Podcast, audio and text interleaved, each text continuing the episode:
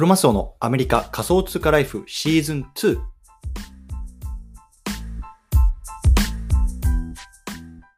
はい。ということで、えっと、すみません。今日なんですけども、今日はね、こう元祖ブルーチップ、パジーペンギンの資金調達ニュースリークというところであの話していきたいなと思います。うん、で、このニュースですね、昨日かな、ちょうど、えっと、あの、リークされたニュースっていうのが出てきているので、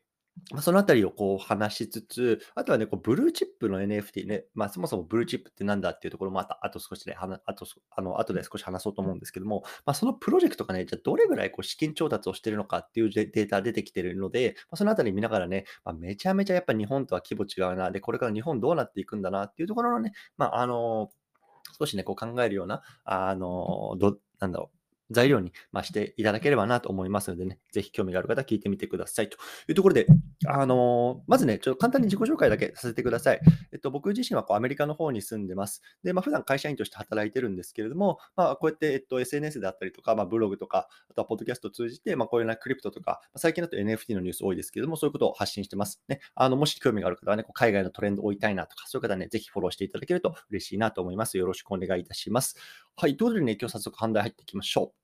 今日はね、あの、元祖ブルーチップのね、こうパジーペンギンっていうね、あの、ブルーチップ NFT についてね、こう少し話していきたいなと思うんですね。うん。で、これね、パジーペンギン知ってる方いますかねあのね、僕ツイートを、えっ、と、このスペース内に貼り付けているので、まあ、そちらね、見ながら、あの、進めていきたいなと思いますので、ね、ぜひね、携帯見れる方そちら見てください。うん。で、彼らがね、えっと、ちょうど昨日ですね、こう1000万ドル、約ね、日本円にして15億円のこう資金調達を目指しているっていうね、情報がリュニュースがね、こうリークしてきました。うん。で、15億円っていう感じなんですけども、まあ、正直これ規模感よくわかんないですよね。うん。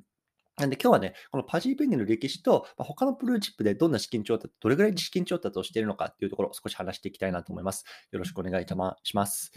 はい。ということでなんですけれども、まずね、えっ、と、今日はね、このブルーペン、ブルーパジーペンギンってね、どんなプロジェクトなのっていうところと、あとはね、他のブルーチップのね、こう資金調達について少しあの話していきたいなと思います。はい。で、パジーペンギンってね、そもそもどんなコレクションなのっていうところなんですけれども、えっと、去年のですね、7月に発売された8888体の、まあ、ペンギンのコレクションですね。うん、ペンギンの絵のコレクション。まあ、結構ね、ものすごい可愛い可愛らしい感じのコレクションで知ってる方、あの、多いと思うんですけども、これ、いわゆるね、この元祖ブルーチップって言われてるんですね。元祖ブルーチップ。まあ、あの、最近のブルーチップだと、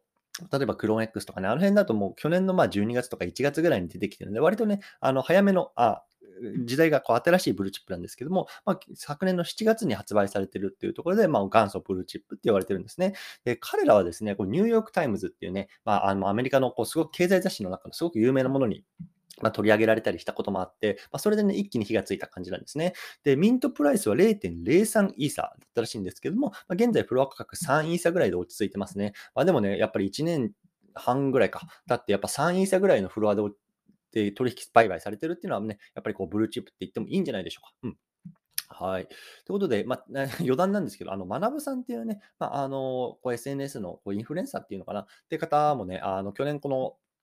パジーペンギンをね、こう一時、一時、なんだろうな、あの NFPFP にしてたっていうところもね、まあ、有名だというところですね。はい。でですね、このプロジェクト結構ね、紆余曲折があるプロジェクトなんですね。で、もともとこう7月にリリースされたんですけども、当時はね、こう4人ね、共同創業者がいたらしいんですよね。で、その時にね、まあ、ロードマップとして、まあね、これからこう、ペンギンのね、ゲームをローンチしますよとか、あとはね、こうトークンね、あの、をローンチしますよみたいな、このロードマップがあったらしいんですけれども、まあね、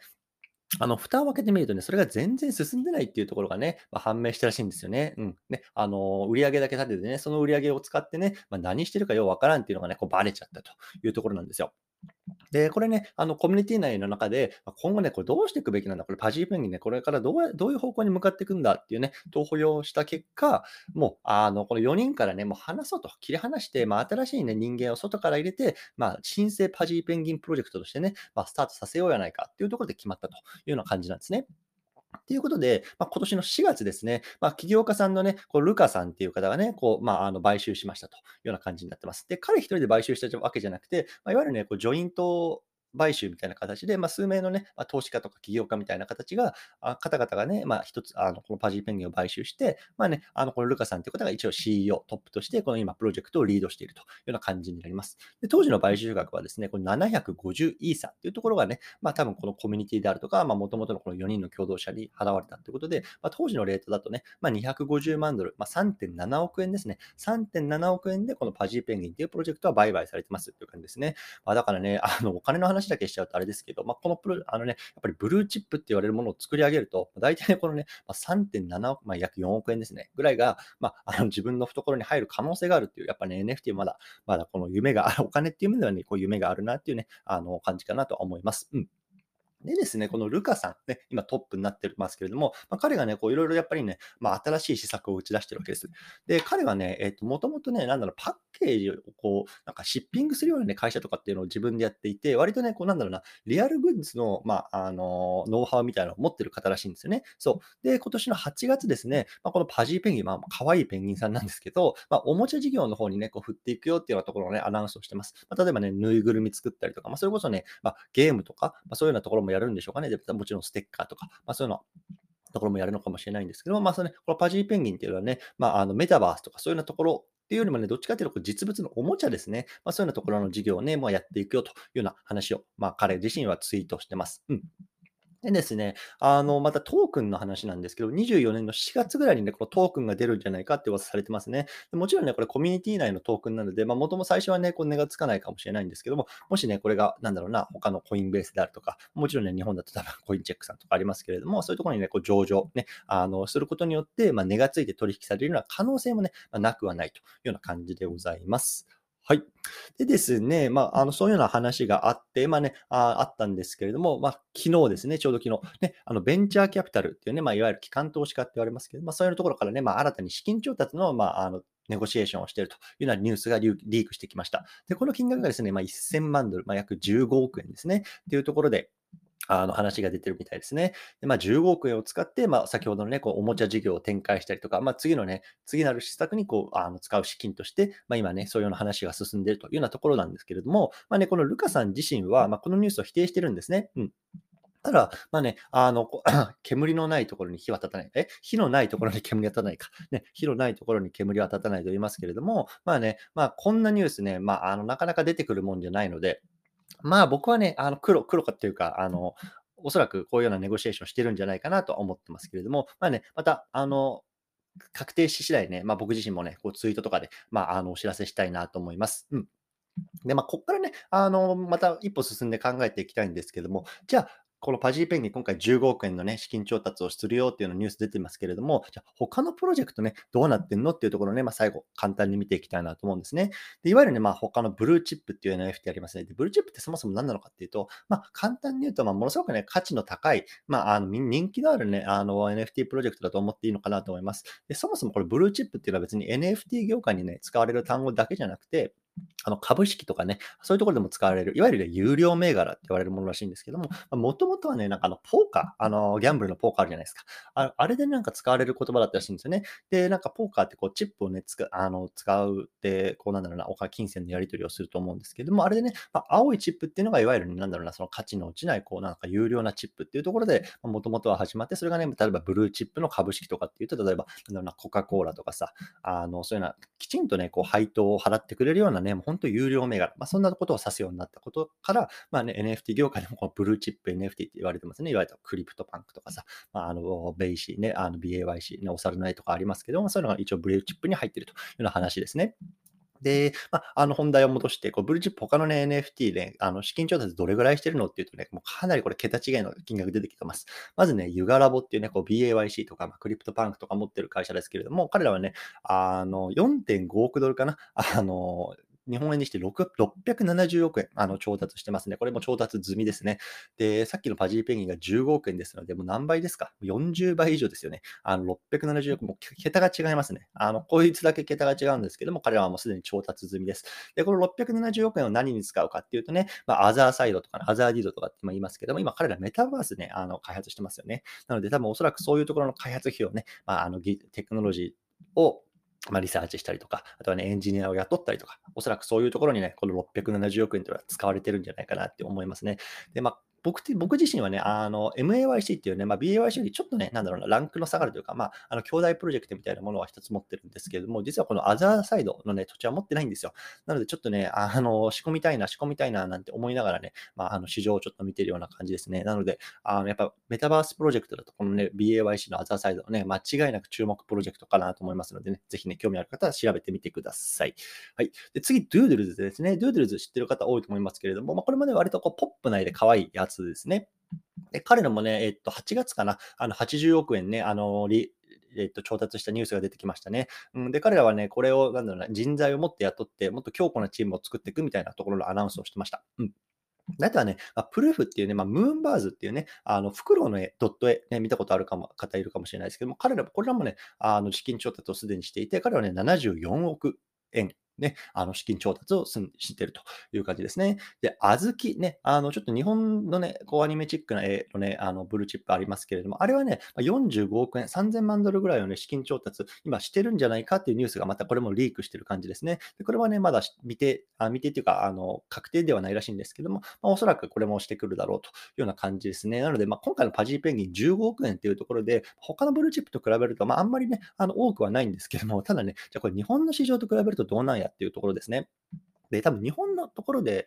プロジェクトでこう資金調達とかっていうしてるところって、あの、僕はあんまり詳しくないというかわからないんですけども、あの、井本さんのやってるクールガールなんかは、あれは確か会社を作って資金調達をしてるでますよね。で、ちょっとその調達額はいくらかわかんないんですけど、まあ、でもおそらく運億円もいってないんじゃないですか。多分、うん、いったとしてもうん千万円レベルなのかなっていうあの気がしてますし、あとは、まあ、あの、クリプト忍者ですね。CNP か。あれは確か半年でどれぐらいですか半年で1億とかかな。あれ1億？そうですね。半年でこう、あの、いわゆる、いわゆる販売とか販売金額みたいなのが1億円とかっていうのを聞いてた。だから年間で考えると2億円ぐらいのビジネスなんですかね。だから、あの、今ね、多分 CNP っていうのはこう日本で一番ね、ホットというか、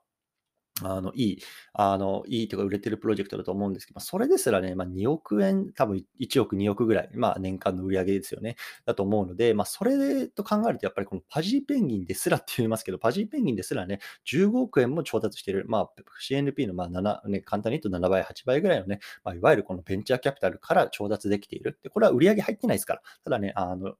機関投資家から調達してるだけなので、やっぱりね、この海外の NFT マーケット、このブルーチップともなるとものすごいレベルだなっていうところをね、まあ、ここから感じることができるんじゃないでしょうか。はい。ということでね、まあちょっと最後になるんですけども、まあこのね、15億円を使ってね、これからパジーペンギンどんなね施策を打ってくるのかっていうのはね、まあ楽しみにしていきたいなと思いますね。うん。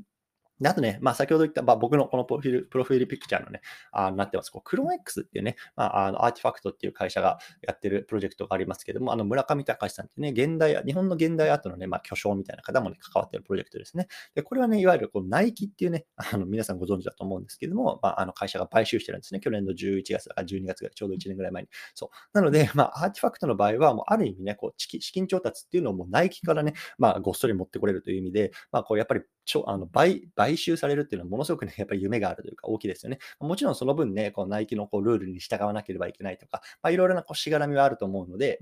まあ、どっちがいいかとは思うんですけれども、まあ、こうやってね、こうプロジェクトを買収する、売却する、買収される、まあ、それによってま資金調達をするっていうね、ま、側面もまなくはないかなとは思いますというような感じですかね。はい。ということで、ね、今日はこの辺りにしてきたんですけどもね、あの、もし何か質問とかコメントあればね、まあ、コメント欄にいただければね、まあ、回答していきたいなと思うんですけども、いかがでしょうか。はい。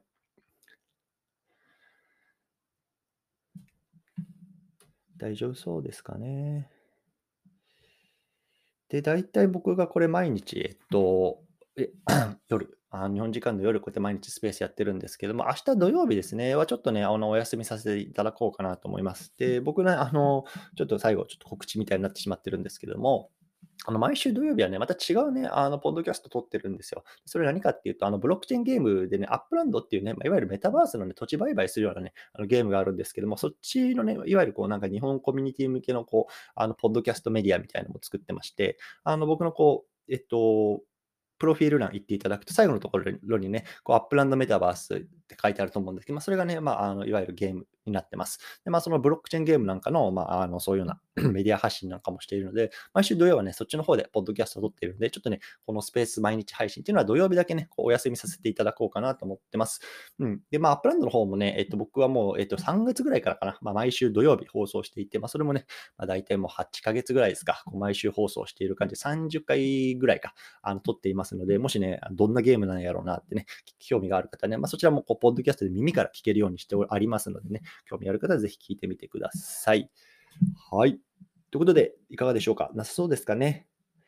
そしたらまた皆さんと日曜日かな？日曜日の夜、うん、やろうかなと思います。うん。あの、これ、この新しいのね、こうえっと、2週間ぐらい前からこう毎日スペースやってるんですけれども、こう皆さんにね、こういろいろ聞いてもいただいているので、まあ、寝坊もできねえなっていうところで、こう自分自身こう身の引き締まる思いでややらせてもらってますのでね、また日曜日ね、もしお時間ある方はね、あの、こちら聞いていただければ嬉しいなと思います。というところでね、まあ最後、週末ですね、うん。